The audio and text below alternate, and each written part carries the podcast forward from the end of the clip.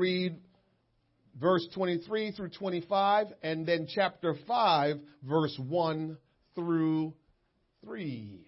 Amen. Good to see all of you. I'm looking around. I'm glad to see all the faces. Amen. Goddaughter in the house, always good to see her. Yes, yes, yes. Haas, good to see you.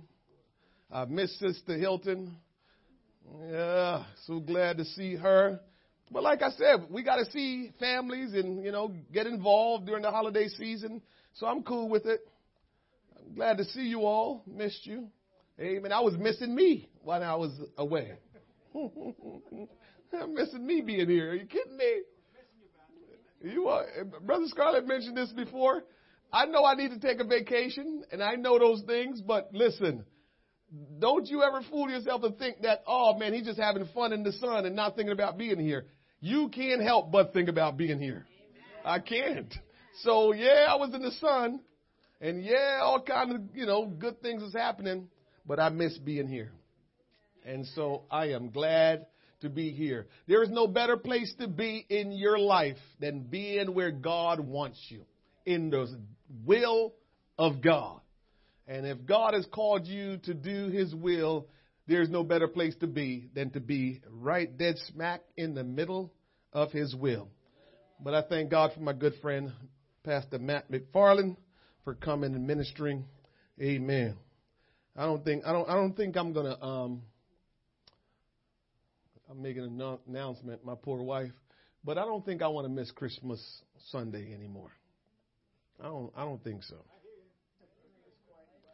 No, I know, but I, I just, I just, I, I want to be around during the time of giving. And, and those are things that I miss. You know, I, I, I forgot to, like, on the 27th, I was away. I normally text Pastor Neil a happy birthday. My friend, Brother Christy, I normally text him and just seeing people and giving stuff. And I'm like, I didn't get a chance to do that. Like, I was away. And um, as much as I enjoyed it, I don't know if I want to be away during the time you know. So we'll see what happens. I'm, I'm I try my best. I don't want to miss that. I, I, I want to be where I can, you know, be able to give, give a hug, encourage someone, do something. So we'll see. Matthew chapter 4, verse 23. You ready to read? What? They wrong. Yeah, 20, Ma, Ma, Matthew chapter 4. So they're wrong. Or maybe I said in the wrong text. But but I'm telling you, it's Matthew chapter 4. I said 24? I thought I said 4. Let me warm up. I'm coming off vacation. Don't worry, I'm about to straighten I'm about to straighten me out in a second. You'll see.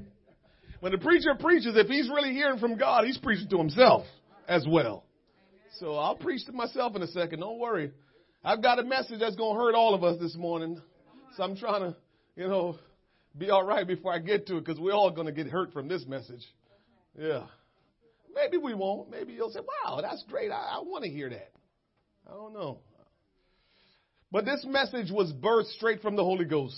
So it's not something I, I, it wasn't some wise thought. It was birthed from the Holy Ghost. I mean, I couldn't contain myself when the Holy Ghost moved on me like this. It was emotional. It was all kind of stuff. And um, I don't know. Uh, my wife probably know better than anybody. Um, when the when the Lord start working wherever I am, I check out from wherever I am. And so while vacation was going, this started working on me. Um, probably on the what is that? The twenty third the 23rd of December, the message started working hard on me. And so I was there, but I wasn't there. I'm glad the wedding was the 21st. Because the 23rd, oh, the evening of the 23rd, this message really became clear to me.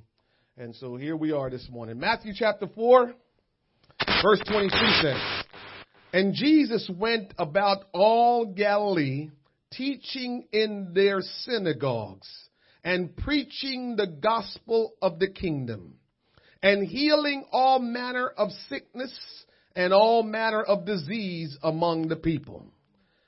And his fame went throughout all Syria, and they brought unto him all sick people that were taken with divers diseases and torments, and those which were possessed with devils, and those which were lunatic, and those that had palsy, and he healed them.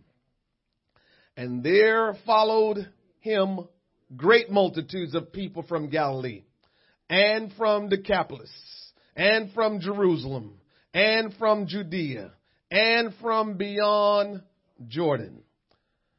And seeing the multitudes, he went up into a mountain. And when he was set, his disciples came unto him, and he opened his mouth and taught them, saying, Blessed are the poor in spirit, for theirs the kingdom of heaven. Can you pray for me? My aunt in Jamaica received a stroke the other day and she's not doing well. Her name is Beverly Dixon. If you can pray with me for Beverly Dixon now, she her body needs to be whole and heal and she needs to receive strength and be able to uh, function the way she normally do. And if there's anyone else with a prayer request for someone that is sick and need healing and you're not afraid to call out their name, we can pray for them now. Brother Bob, my mother, Christopher. You hear these names? Bob, Christopher, Sister Jackson, Sister Sharp, Sean. These are just for healing in their body. Wesley Garrett. Okay. Let's pray and call out these names. We have Bob, Wesley Garrett, Sister Sharp, Sister Jackson, um, Sean, Mama Allen, Dixon. Okay. All right. Let's pray. Father, in the name of Jesus Christ, we've just read your word and your word has proven that you are the great physician, the miraculous healer of the body, the mind, and the soul. And oh God, we put before you these names this morning. Beverly Dixon, Sister Sharp, Sister Jackson, Brother Bob, Dixon, Oh God, Sean, we put before you, Lord God, every name that was spoken, Lord God, in this in this place this morning. We pray that by your stripe they will receive healing and wholeness in their body from the crown of their head to the sole of their feet. Lord Jesus, will you touch them? Will you make them whole? Will you eradicate diseases and ailments and sickness? Will you, Almighty God, touch their limbs, that their limbs will receive strength, that their body will be made whole and for them to function as normal the way you can, Lord God. Nobody can do what you can because you, Lord God, are the one that designed the body. You are the one, Lord God, that made man who they are today. And so, Lord, our hope and our trust, our confidence uh, is in you, oh God, for you alone uh, can heal and make whole. Uh, and we pray this morning touching and agreeing and asking in the name of Jesus that by your stripe, every single name spoken here this morning, they will receive healing. In Jesus' name we pray. Amen. Let's thank the Lord. Thank you, Jesus. Hallelujah. Blessed be the name of the Lord. Blessed be the name of Jesus. Thank you, Lord, for your goodness. Thank you, Lord, for your kindness, your mercy, and your love. Amen. Hallelujah. You may be seated in the presence of the Lord. Amen. Good to see you. my little brother made it out on his birthday. I'm not gonna I'm not gonna mess with him. Don't mess with him, preacher. Not not don't mess with him. Yeah. Happy birthday, little brother. This is my second time telling him. Happy birthday, little brother. Amen. I got a surprise for you. It's not money, but but I got a surprise for you. He, you didn't see it, but as soon as I get it, I'll show it to you. You're go, you're gonna like it. I'll give it to your mom. She'll like it. She'll put it up in her house. The surprise I have for you. Matthew chapter 5 through chapter 7 is known as the Sermon on the Mount because Jesus gave it on a hillside near Capernaum. This sermon probably covered several days of preaching and teaching, if you will. In this sermon, Jesus revealed his attitude toward the law of Moses, explaining that he, Jesus, requires faithful and sincere obedience, not ceremonial religion. Maybe I need to be a little bit more plain with you. Jesus wanted us to understand that it's by faith and sincerity that we must serve the Lord and not by religious outward behavior. Religious outward behavior is clapping of your hands while you're in church. Religious outward behavior is yes sir while you're in the church. Religious outward behavior is God is good all the time. God is good. I am not saying that you can't be sincere in saying and doing those things, but what I'm saying is we have religious behaviors that we demonstrate and God is not interested in religious behavior. God is interested in sincere, heartfelt sincere behavior and obedience to His Word. And so all the Sermon on the Mount challenged the teachings of the proud and legalistic religious leaders of that day. Uh huh. Uh huh. It called people back to the messages of the Old Testament prophets who, like Jesus, had taught that God wants heartfelt obedience, not mere legalistic observance of the laws and rituals. In the church of the living God, the Lord Jesus is, is reaching for your heart. The Lord is reaching for you to, to, to sincerely reach for Him. He doesn't want religious, legalistic behavior because that will profit you nothing. And so the Sermon on the Mount was preached by Jesus so we can understand the principles, the attitudes, and the character that God is reaching for in His people the most well known and provocative portion of the Sermon on the Mount is known as the Beatitudes. These are a series of blessings promised to those who possesses the attitudes or attributes of God's kingdom. Today, I want to talk to you on beatitude number one. Blessed are the pure in spirit, for theirs the kingdom of heaven.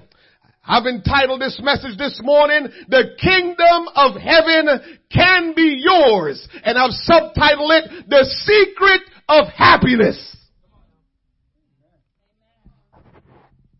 The kingdom of heaven can be yours. And you can be happy if you want to be. Uh huh. I've come this morning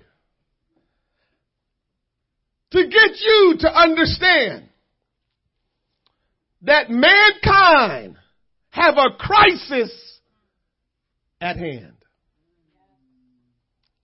No, we don't think we have a crisis, or maybe the crisis we think of, we think uh, we have the crisis of the way politics are, the crisis of, you know, you know, weapons of mass destruction, crises of all kind of things, but we don't stop to think about what the real crisis that we're dealing with is that's at hand. You want me to tell you what the crisis that we face really is? The crisis that we face today is majority of us are rich in spirit. The crisis we face today is that majority of us are rich in spirit. I don't know if you're following me because the first beatitude said, blessed are the pure, I'm sorry, the poor in spirit. But we are rich in spirit. That's the crisis that's at hand. I'll get to it. Our possessions, our accomplishments, and status, or maybe you call it quality of life, have caused us to be rich in spirit. Mm-hmm. Mm-hmm.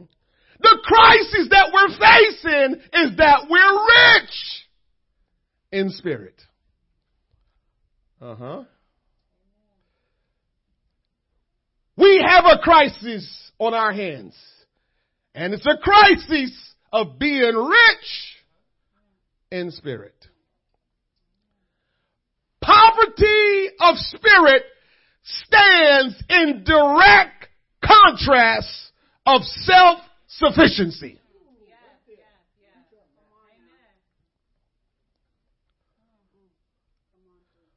We have come to a place where majority of us in this world are self-sufficient. Self-sufficiency makes you rich in spirit. Self-sufficiency says, I got this. I don't need anybody. I can handle my business. Self-sufficiency say, I can take care of me.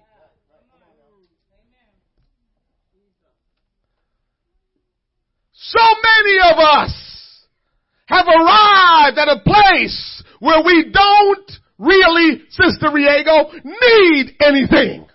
We just want some things, but we don't really need anything. When you at a place where you don't need anything, uh, but you want stuff, you have become self-sufficient. You are now rich in spirit.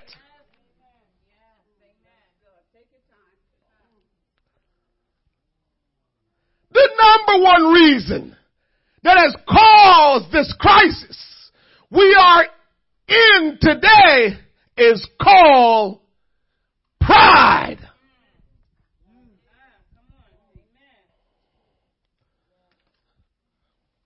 Maybe you're like me and when you think of the word pride,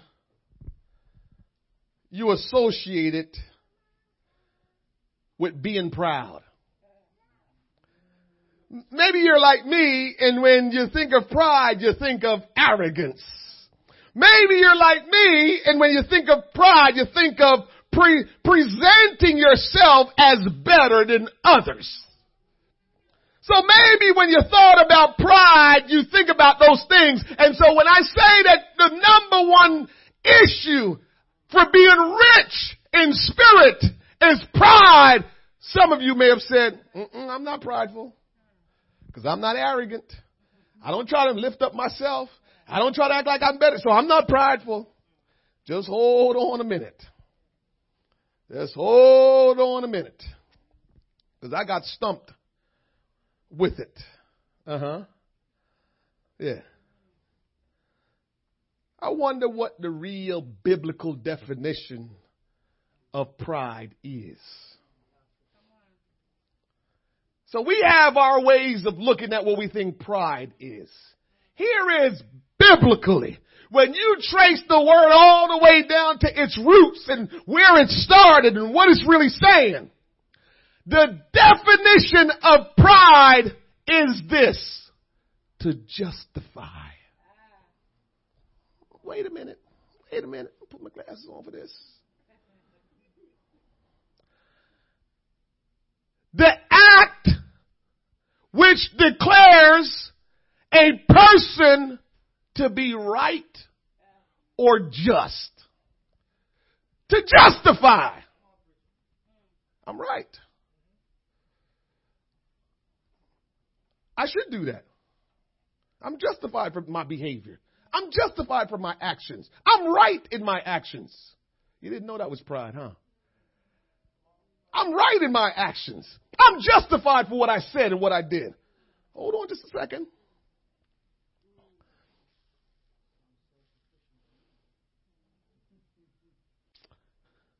The key word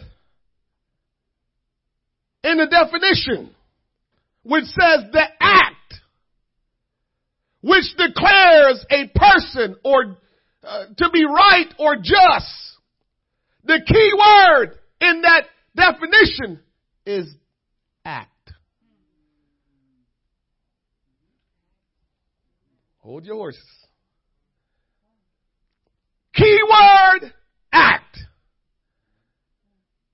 It's an act trying to get others to think you are right or trying to convince people you are justified in what you say and what you do. It's an act because really deep down in your heart, if you want to be honest with yourself, are you really right? And are you really justified? Don't mess with you now. Nobody can be right except they obey Jesus Christ. Nobody can be just because only one made you just. So to be just is because Jesus died for us and justified us being saved. If you're right, it's because you obey God and He is right. So being right or being justified is not within you. It's what God provides for us. And when we step outside of that, it's called pride.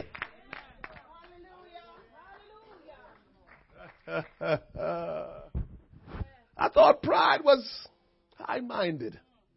Thought pride was arrogance. Thought pride, no, no, no, no. Pride is us living this life of justification. Pride is us living this life talking about, I can do. Listen, I'm just going to do me. Listen, I'm just doing my thing. And what you're really trying to convince us is what you're doing, you're right. What you're trying to convince us is how I treated this person and how I said this, I'm justified. That's how we're living our life. And God is saying that is pride. And that means you are rich in your spirit.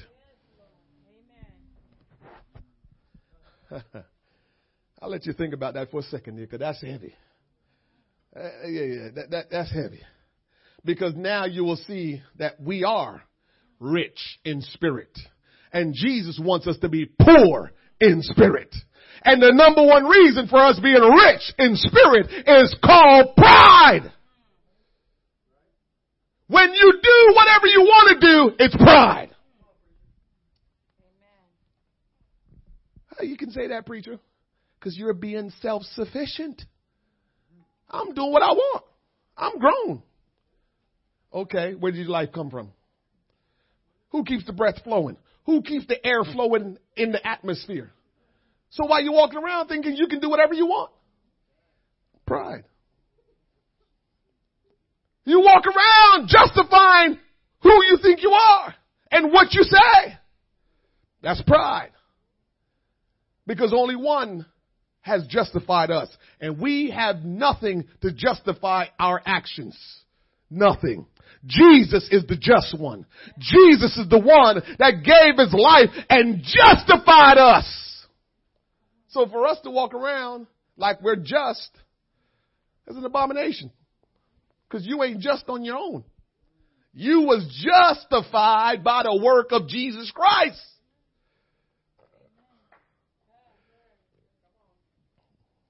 Uh huh. Blessed are the poor in spirit. And we're rich in spirit.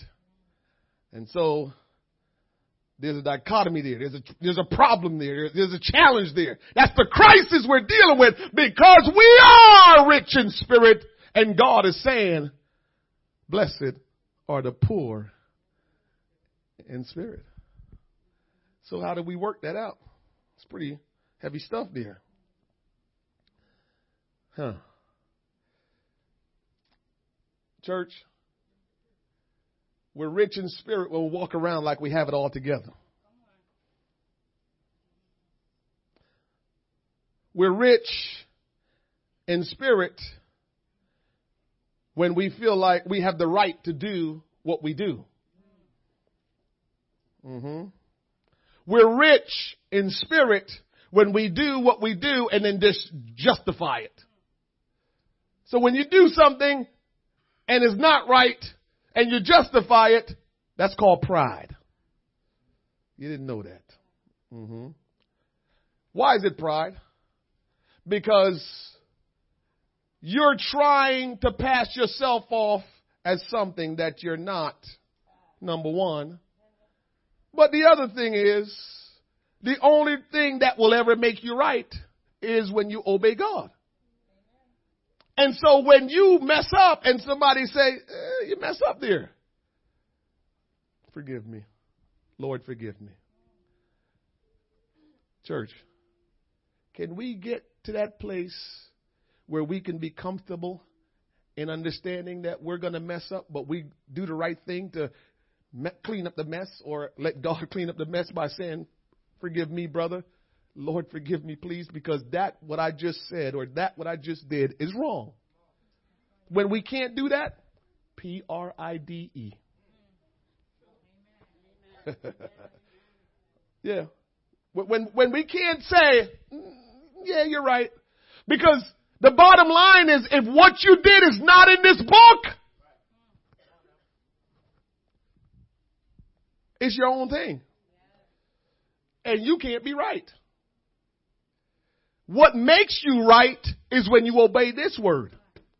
We can't be right on our own.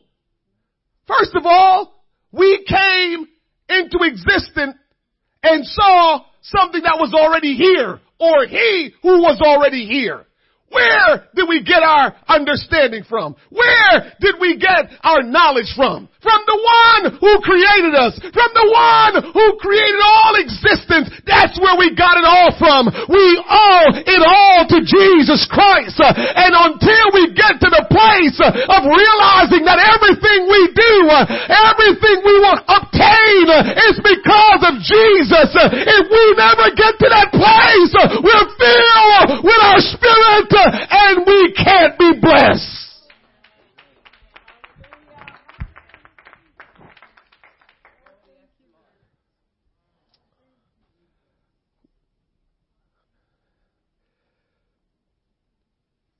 To properly deal with this crisis at hand, we're going to have to empty ourselves of the spirit of man, which is pride.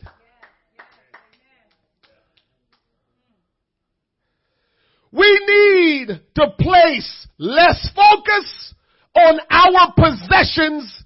As a matter of fact, we need to give away some of our possessions. That's part of the situation that have made you rich in spirit. It's because of the possessions that you have. Got to give away some of our possessions. We need to give, uh, we, we need to put a great, place a great focus on the efforts of accomplishing God's will and not so much on our own will. Uh huh. And our quality of life needs to be your purpose in Christ. Our quality of life needs to be our purpose in Christ. To be poor in spirit is to be poor in pride. I want to be poor in pride. I don't want to be rich in pride. I want to be poor in pride. I, I, I want to be uh, a pauper in pride. I want to be a beggar in pride. I don't want to have no pride in me. I want to be so poor in pride that I can't get no pride no place.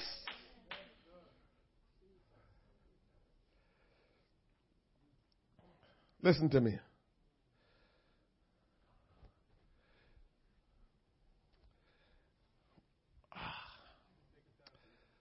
You know how this message came about?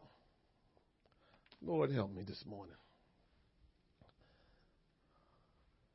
So we were in Labadee, Haiti, Wednesday.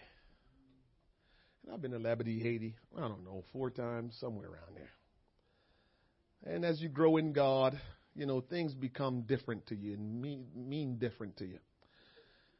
And I love to watch when the ship is pulling out of dock. That's one of my favorite things to watch.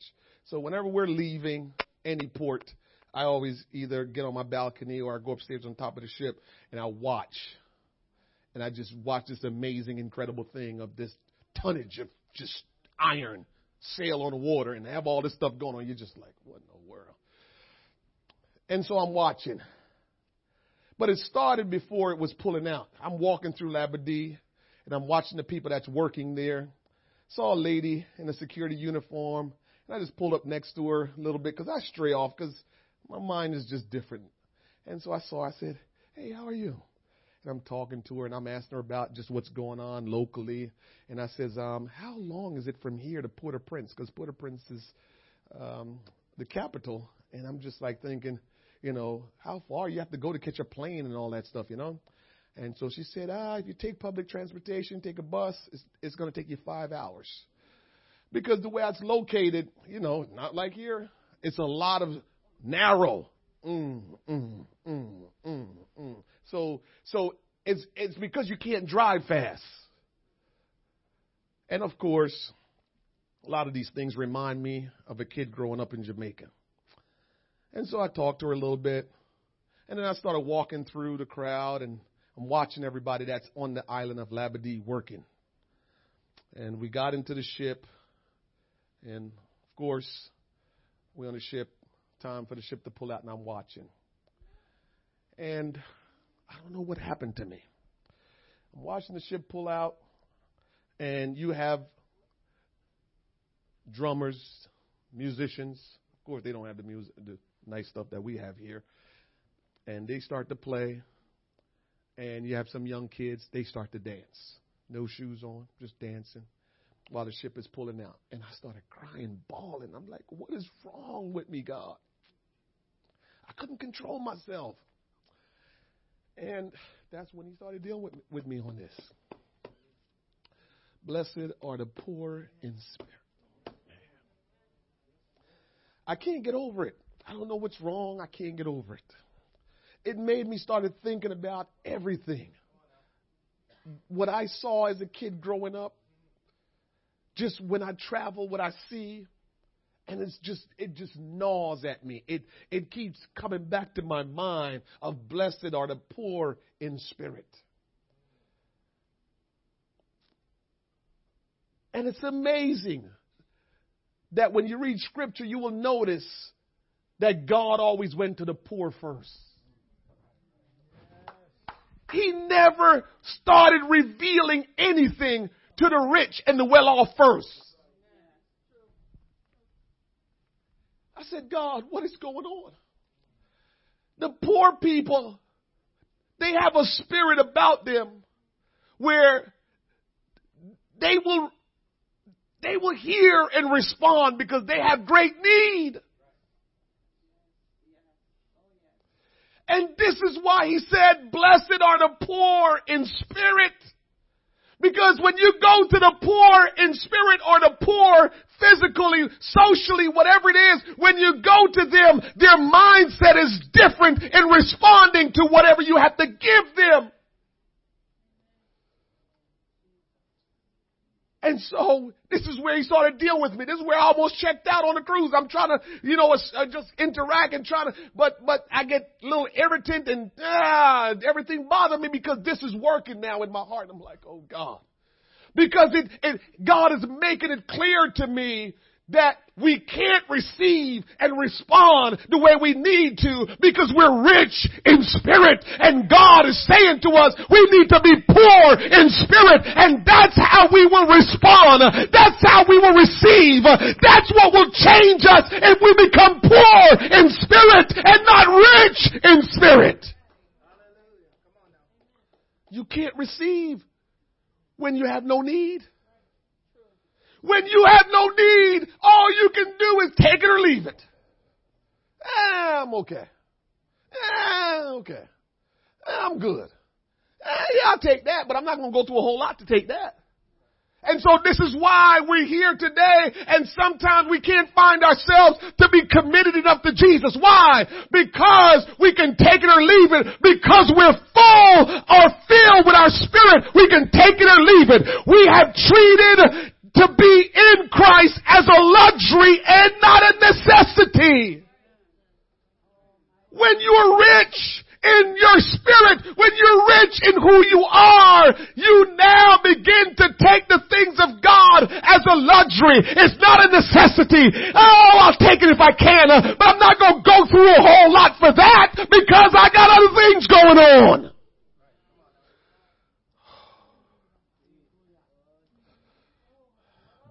Blessed are the poor in spirit. And if we don't get poor really quick, we're going to be in trouble. The crisis is if we don't get poor really quickly, we're going to be in trouble. We're going to have to unload some things that we can be in need of Jesus. But right now, if you want to be honest with yourself, you don't feel deep down within your soul that you need Him. You don't feel deep down within your heart that you need Him to live every day. You don't feel like you need His blessing every day. You might need it sometimes, but you can take it or leave it because you're not poor in spirit. You go to Haiti, you go to some place in Jamaica, you go to some place in Africa. I want to say you go to some place in America. You'll realize that those people that are poor, they're not taking or leaving when you offer them something they need. They're not, it's, it's just not a game to them. They're not staying there and say, well, I take it or leave it. You go find somebody that's hungry and have some food in your hand and say to them, you want this? And they're going to say, well.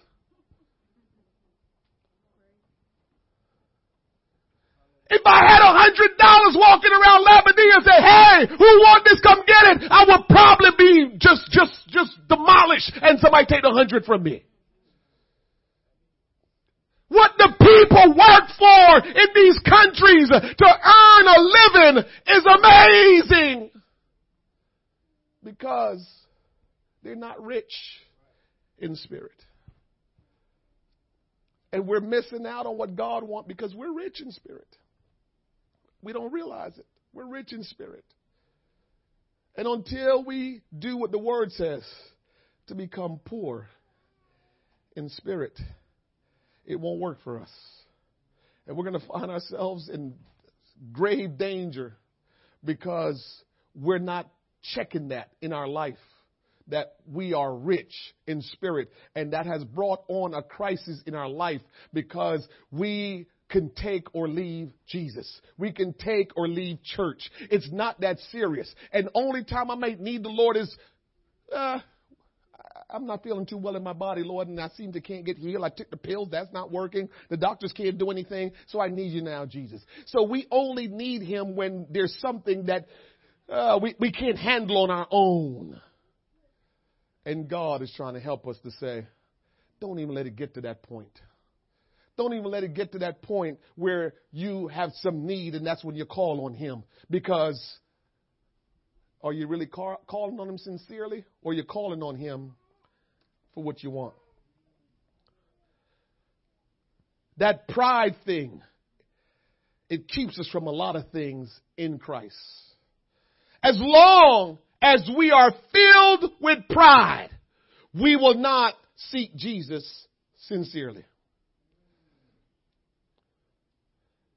I'm going to mess with you a little bit because I got to tell you, I'm coming straight at you. You decide what you want to do with it.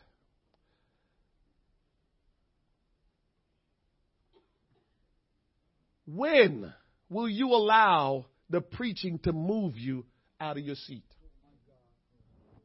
When? When? Do I need to tell you what that is? Or you want to conclude on your own what that is? You're filled with your spirit. I can stay right here and pray. Yeah, that's what people that are filled with themselves says.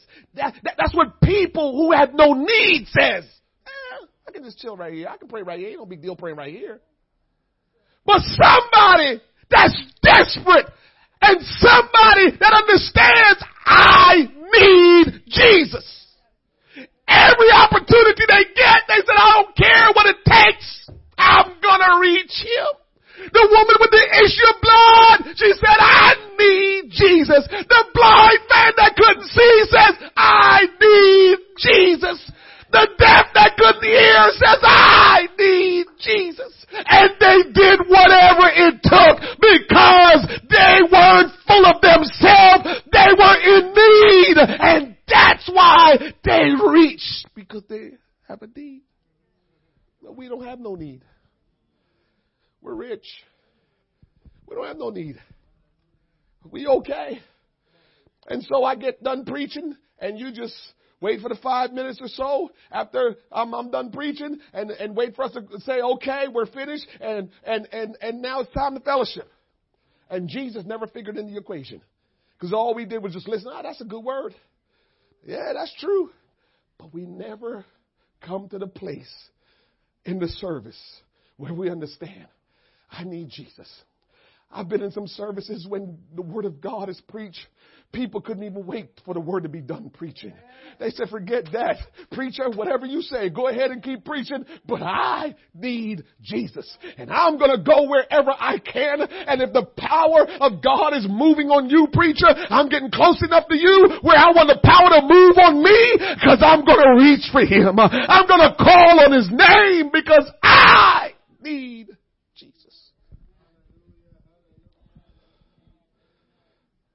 Blessed are the poor in spirit.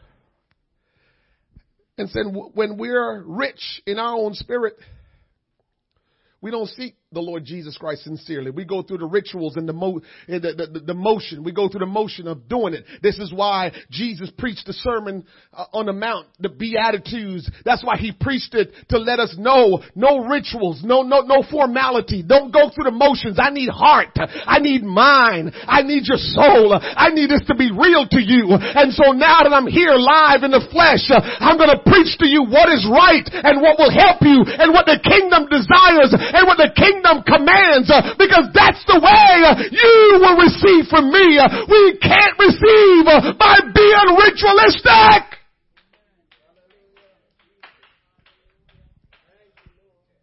We're letting, we're, we're, we're, listen, church, this is true. And you got to hear me this morning.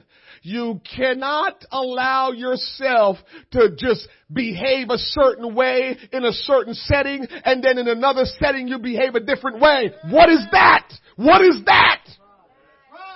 What is that? You have to say to yourself, I'm gonna empty myself and become poor in spirit. Because when I'm poor in spirit, I'm poor in spirit in Mexico. I'm poor in spirit States. I'm poor in spirit in Africa. I'm poor in spirit in the church. It doesn't matter where I am. If I'm poor in spirit, I'm poor in spirit.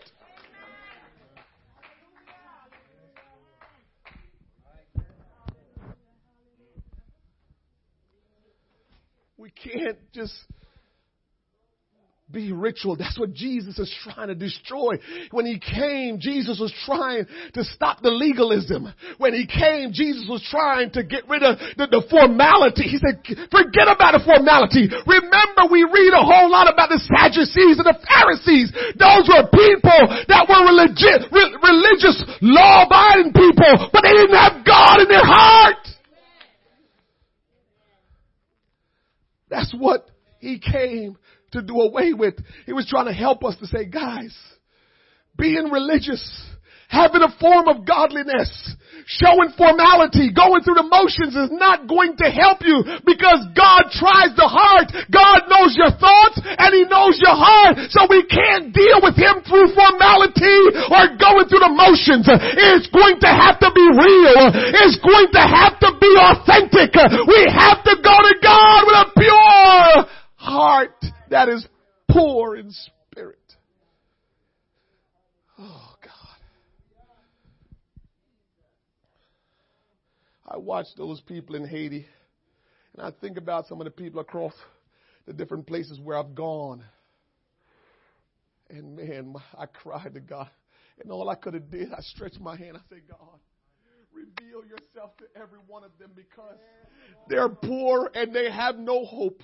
They have no hope and that's all I can say to God and that's when He let me know that yeah, they're poor in spirit, but they have me. You that are rich in the United States and all these places, you're rich in your own spirit and you can't find me. God help me. Cry. Oh God, I can't help me, Jesus. I don't want to be rich in my spirit. I don't want to be rich in my spirit. I, I know I felt bad for those people, but the lesson that I probably was getting was that all God has to do is move on them and they will be saved quicker than so many of us. And here I am worrying about them like God, help them. God, will you reveal yourself to them? And I feel like the Spirit of God is saying, I got them. The ones that I'm worried about is the ones that's full of themselves. As long as they stay in that state, they have more hope than any one of us in here because none of us in here is, is, is, is have, have what they have or mean nothing. None of us in here. So all of them, all those little kids that's walking around with no shoes, all those little kids that was out there hoping that a guest from the ship will tip them, all of those people, they're walking around with so much less than us. They got more of an opportunity to receive Jesus than we do.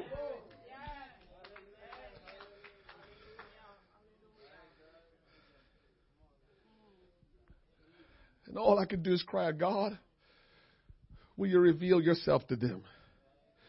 And I believe strongly. I have no doubt.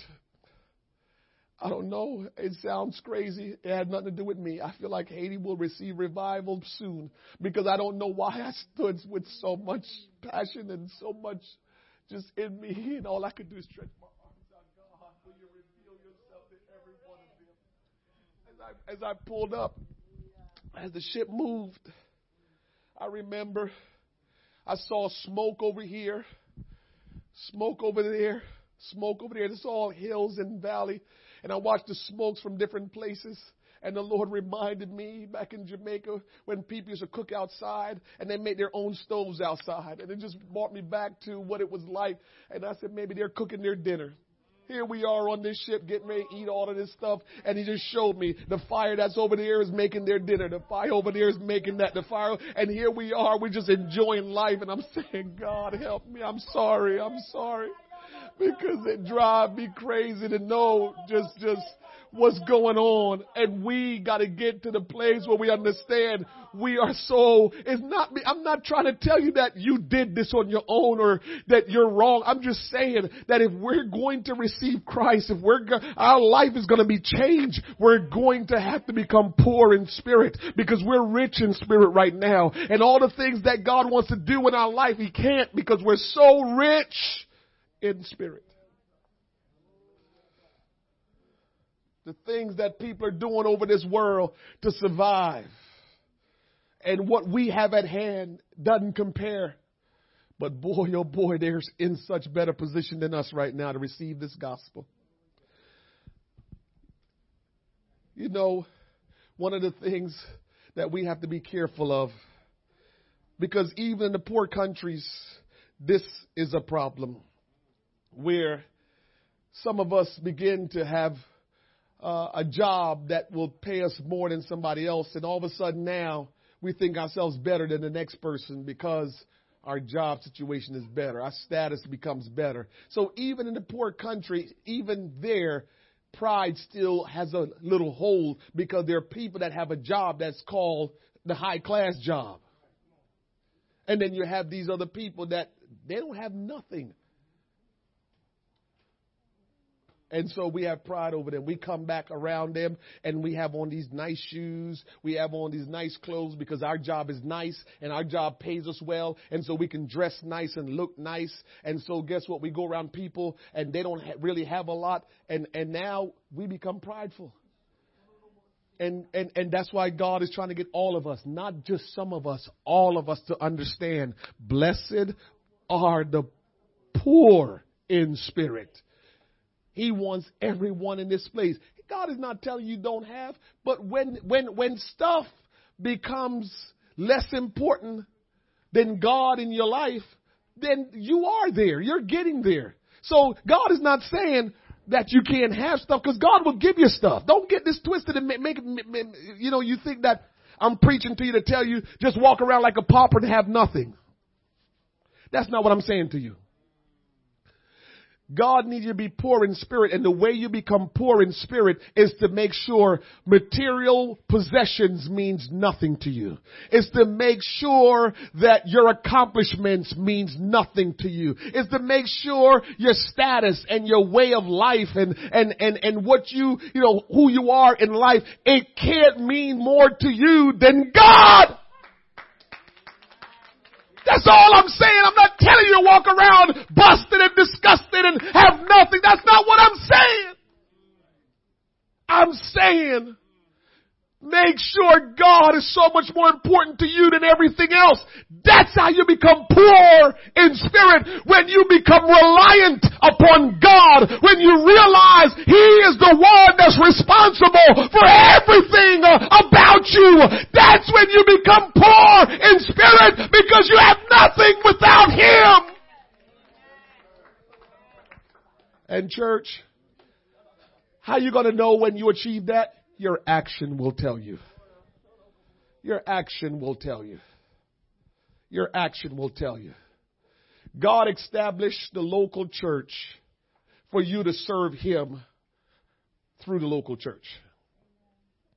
We have to take our eyes off the physical church and put our eyes on Jesus Christ. Understand that when we come and assemble ourselves, when we have meetings, when we come together, it has nothing to do with the church per se. It has everything to do with saying, God, what do you want me to do? God, I'm here and I'm ready to go. How do you want me to serve you? Come on, Lord, I'm ready. That's what the church is about. You're doing the work of God, but we're doing it in an organized fashion the way He taught it in His book. And when we abandon ship and when we don't get involved, then we are rich in spirit. And so, let me close. When we're prideful, when we're full of pride, it gets in the way of us seeking God. We act as if being in Christ is a take it or leave it. In Proverbs 23 verse 7, the Bible says, For as he thinketh in his heart, so is he. Until we empty ourselves and become poor in spirit, that rich spirit or rich in spirit will dominate us and it will be who we are and we will never be able to shake it. That's why I said we have to start giving away some of our possessions. That's why I said we're going to have to start uh, uh, uh, focusing on the things of God and, and not worry about our status in life. We're going to have to change the way we do things. Church, I'm talking to myself even as I'm speaking to you. I'm not just talking to you and make it separate. I got some soul searching and some work to do to make sure I don't get caught up in the things of this life. I have to be caught and consumed by the things of God because I realize blessed are the pure in spirit. If I'm going to be blessed, if I'm going to be happy, I must be poor in spirit. The things of this world cannot consume me.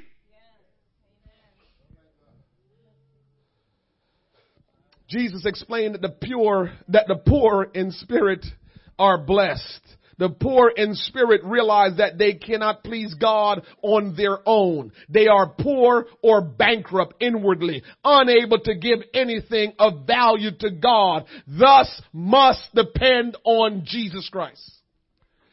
What do you have to give to God? That he says, ooh, I need that. Only those who humbly depend on God are admitted into the kingdom of heaven. The poor in spirit can either be societal poverty or you're just poor in spirit. You don't have the spirit of man controlling you. It is said that the poor have a special, or the, the poor have special faculties for being saved. And I saw it. I saw it. I saw how poor people act different than people that are doing all right.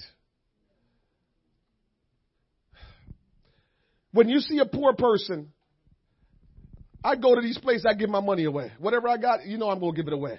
I can't help it. When you see a poor person, first of all, this, this is one great thing already about a poor person. When you call them, they come. Go try that. Poor person you call, they come. Why? They don't know if you might hook them up. They don't know. So they, they making sure they take advantage of every opportunity. The people that's doing well, you call them like, ooh, you talking to me? Oh no. Come on, people. I'm telling you the word of God. I'm telling you what God has really laid on my heart. You see it clearly. Will somebody hold on to what I'm saying today? Poor people will approach you when you call them. Rich people don't want to talk to you. It's not a coincidence Jesus came to poor people first because rich people may not have received them. He started with the poor, worked in the poor's life, and then the rich started saying, ooh, who's this man Jesus? Oh, church, come on. Isn't that what he did? He came to the poor, ministered to them, did miracles in their life, and all of a sudden the rich people want to know what's going on. Cause our money can't buy what he's doing.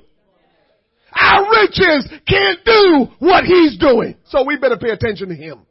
But if he would have approached them first and says, I'm the man, Christ Jesus. I'm Emmanuel. Get out of here. We're rich. We don't need to hear that nonsense. We've got more proof. He ministered to King Agrippa, the apostle Paul did. And King Agrippa responded says, almost thou hast persuaded me to be a Christian. Rich people don't want to hear about it, but when they see it and realize they need it, that's when they will respond. But the vessels that God will work through are those that are poor in spirit.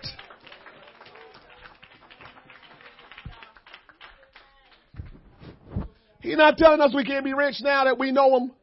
And as long as we stay humble and, and stay right with Him, we'll be fine. He will bless us. But until you get poor in spirit, it won't work. Luke chapter 1 verse 48 says, and I'm finished, I'm closing up right here. Luke chapter 1 verse 48 says, I shared the scripture with you the other day.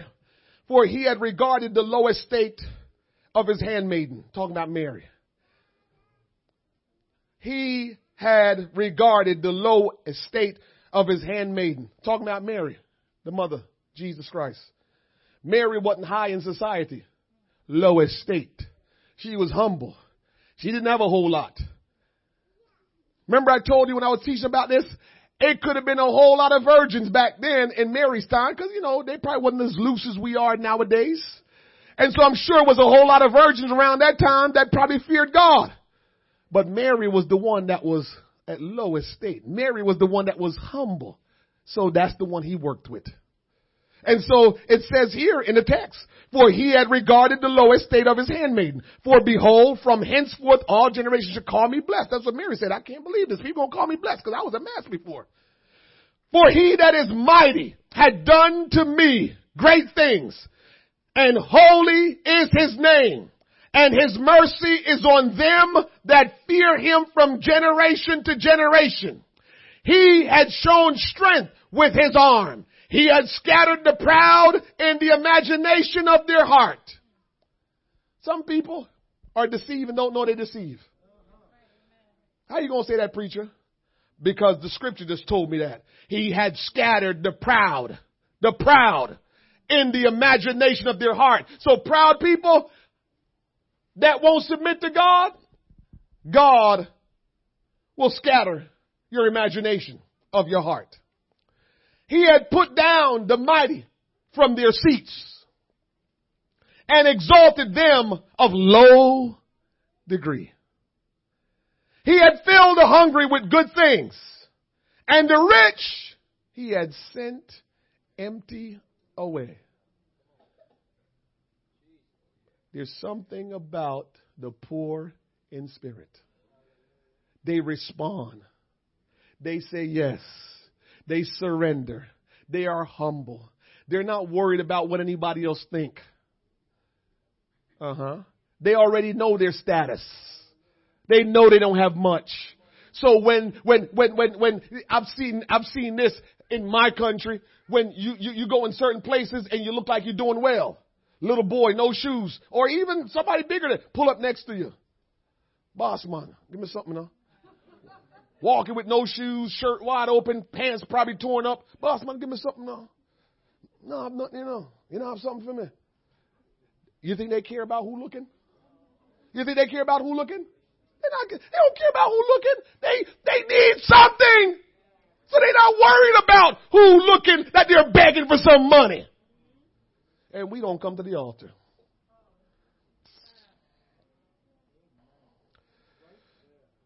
Blessed are the poor in spirit, for theirs the kingdom of heaven. When we become disconnected or discontented, I should say, with the things here in this life, possessions, accomplishments, status, and quality of life, we will begin to seek the kingdom of heaven. God will reveal himself to those of us that are poor in spirit. A lot of us are saying, and some of us struggle with how we live for God because we feel like God is ignoring us. We feel like God is not speaking to us. We feel like God is not using us. Well, the word has come today. Blessed are the pure, are the poor in spirit. That's what he's saying. You want to get used? Blessed are the poor in spirit. I got one last text for you that just blew me up. Let's stand. Last text for the, for the, for the day. Second Corinthians chapter 8 verse 9. Watch me read it. I'm going to read it with you. Second Corinthians chapter 8 verse 9. This is how I know God is a bad dude, man. Look at what he says. For ye know the grace of our Lord Jesus Christ, that though he was, oh, that's to drop the mic. I need to throw the mic. Though he was rich, yet for you,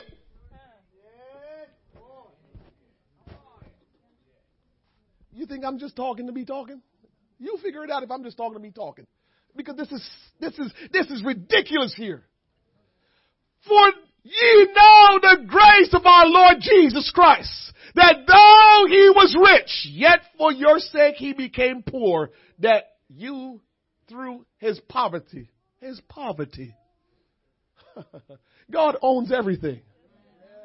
He owns everything. I don't know how that's possible, how he became poor, but he became poor. And through his poverty, we might be rich, not in material things, but we will be rich in inheriting the kingdom of God. So that's why blessed are the poor in spirit, for there is the kingdom. The kingdom belongs to you if you become poor in spirit. The kingdom is yours if you become poor in spirit. But as long as you good, as long as you can take it or leave it, as long as eh, I get there when I can, you're going to have a hard time with receiving what God has for you. Because God has something for you. God has the kingdom ready for you. God wants to give you the kingdom. But you can't have the kingdom if you're rich in spirit. The only spirit you can be rich in is the Holy Ghost. That's the spirit we need to be filled with, is the Holy Ghost. not the spirit of the human behavior, not the spirit of pride, not the spirit of man. We need to be filled with the spirit of the Lord Jesus. That's what he's asking us. Church, I don't know what you're going to do before we leave here today. But my suggestion is you respond to God's word. Because this is a crucial time we're living in, and this message is on time for us. It's on time for us. And I feel blessed and privileged that I'm able to receive this word today because it's easy for us. Just think about what we just heard. Everybody around us is not thinking that way right now. Most of the people around you is not thinking that way. And God has called us out today to impart that to us. It must means he wants to work in our lives. He wants to work through us because he's bringing us this message. Mary was the one who got impregnated by the Holy Ghost because he came to her and she was ready to receive.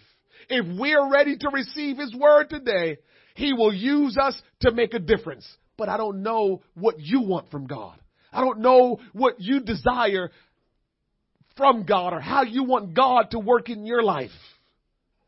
But if you realize that you become poor in spirit, the kingdom is yours, then what more would you want when you have everything?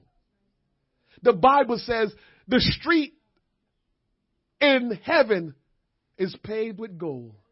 So you richer than rich can be. If the kingdom is yours, you're richer than rich could be.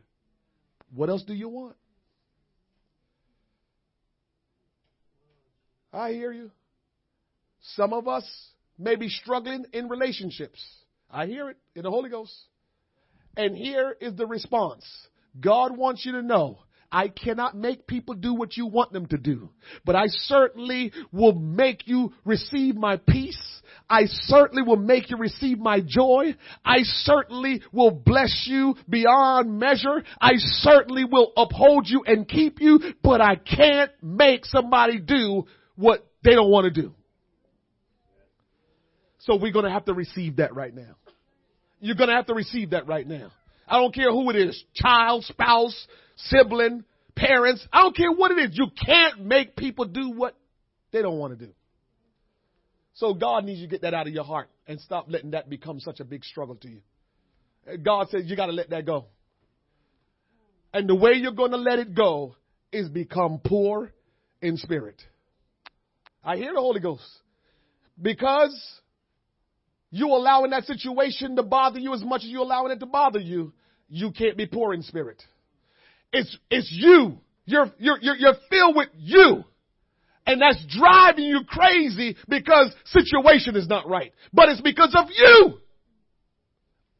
Church is the Holy Ghost.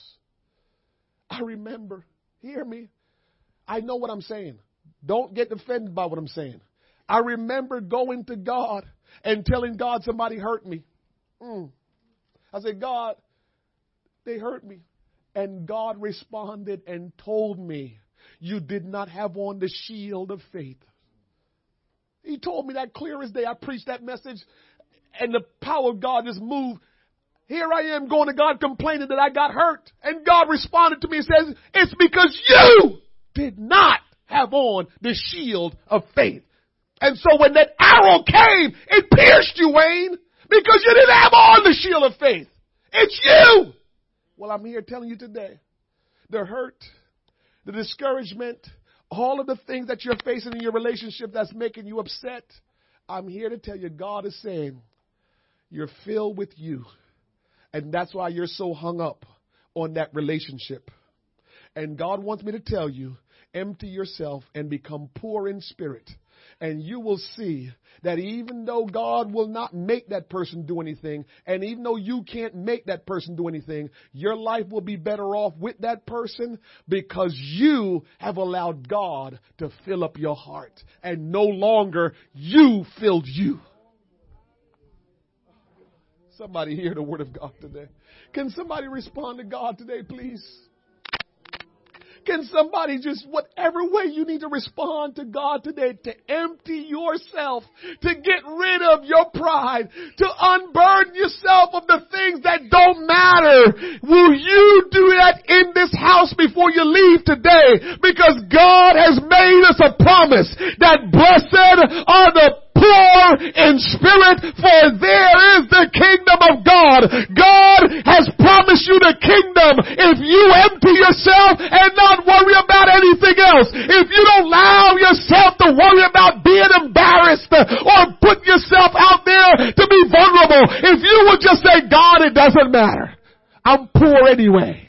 God, it doesn't matter. I'm nothing anyway. I'm coming to you today in the name of Jesus because God, I want to be in my spirit like those children or like those adults in these countries that are so poor that they have no shame and they're not worried about anything else. All they want is what they need. And God, all I want is what I need. And I need you, Jesus. Jesus. Everything else can wait. I need you, Jesus. Will somebody join with me today and tell God that is Him that you need and nothing else. I need you, Lord. Just like the hunger needs food, just like the thirsty need a drink, just like the unclothed need to be clothed, just like the homeless need to be home. I need you. I need you. Oh, socorrama seketelema. Hear the word of the Lord today. Trust in the Lord with all your heart. Lean not to your own understanding in all your ways. Acknowledge Him. He will direct your path. God is here today. Will you hear His word?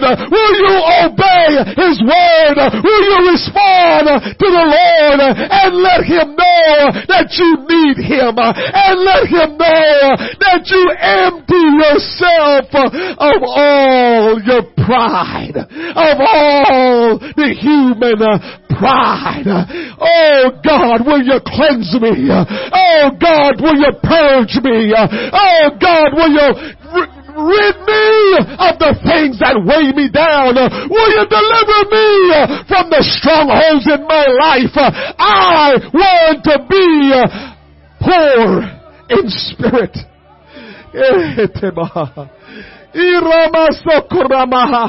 Somebody cry out to the Lord today. Somebody call on the name of Jesus. Empty yourself today. Empty yourself right now and become poor in spirit. In the name of Jesus. In the name of Jesus. In the name.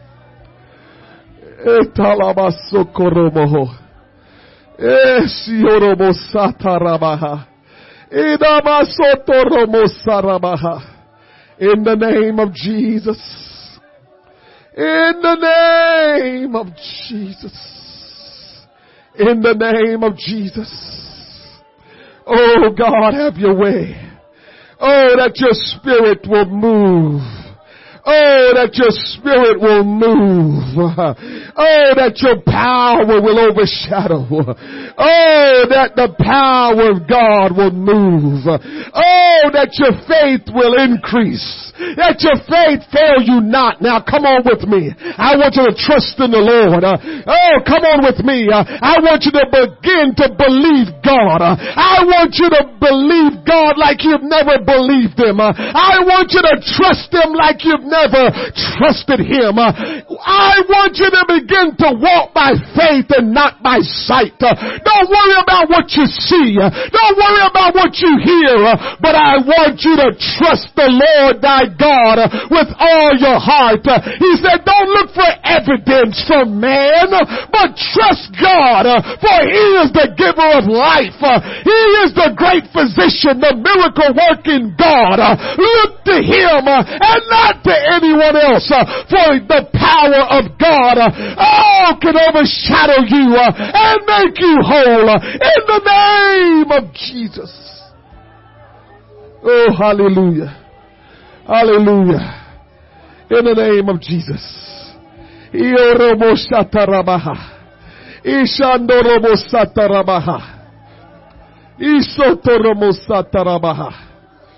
Ah. Ah. Be who God called you to be. Be who God called you to be. Don't let anything or anyone stop you from being. God has imparted to you His attribute, His character. Now, be who God wants you to be. I pray for boldness of the Holy Ghost. I pray for the Holy Ghost to make you courageous.